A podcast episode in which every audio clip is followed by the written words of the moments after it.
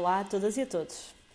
Não é que esta semana assistimos a uma produção teatral digna das não tão saudosas e até algo ruinosas revistas do Filipe Laféria? O título, perguntam vocês, O Barco do Amor rumo mais real. E o protagonista? O capitão da Direção-Geral da Alimentação e Veterinária, eh, médico veterinário Fernando Bernardo, o próprio diretor-geral. E este foi um espetáculo de sessão única, pelo menos dentro destes moldes. Embora as sessões de embarque sejam cada vez mais frequentes e ainda mais opacas e também sem qualquer convidado.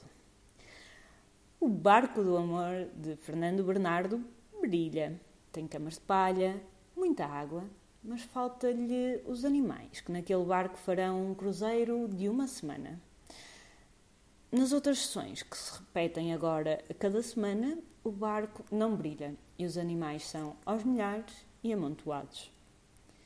No Barco do Amor, de Fernando Bernardo, os maus tratos animais são uma ilusão e as denúncias dos ativistas filmadas recorrentemente são uma fantasia. O Barco do Amor, de Fernando Bernardo, é um oásis. E apesar de o senhor afirmar que, e passo a citar, os animais nos estábulos em Portugal deitam-se em cima das suas próprias fezes e, portanto, a pelagem não cheira a perfume Chanel. Ou ainda, e volto a citar, os bovinos e ovinos não dormem em lençóis de cetim. Eh, parece faltar pouco, ainda assim, para que as camas de Dossel, nestas embarcações, passem a ser uma realidade. O próprio Fernando Bernardo tratará de garantir essa questão. E assim, o bem-estar animal é a maior das suas preocupações. Este capitão tem também uma grande preocupação com o bem-estar animal na recente greve dos médicos veterinários afetos à sua direção-geral e que reclamam uma carreira. Fernando Bernardo é aquele que nos canta Love, exciting and new, come aboard. We're expecting you, the love Soon we'll be making another run.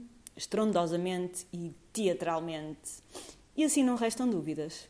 A exceção da existência de uma situação de transparência em barcos sediados em paraísos fiscais, é o oásis realmente no transporte de animais vivos.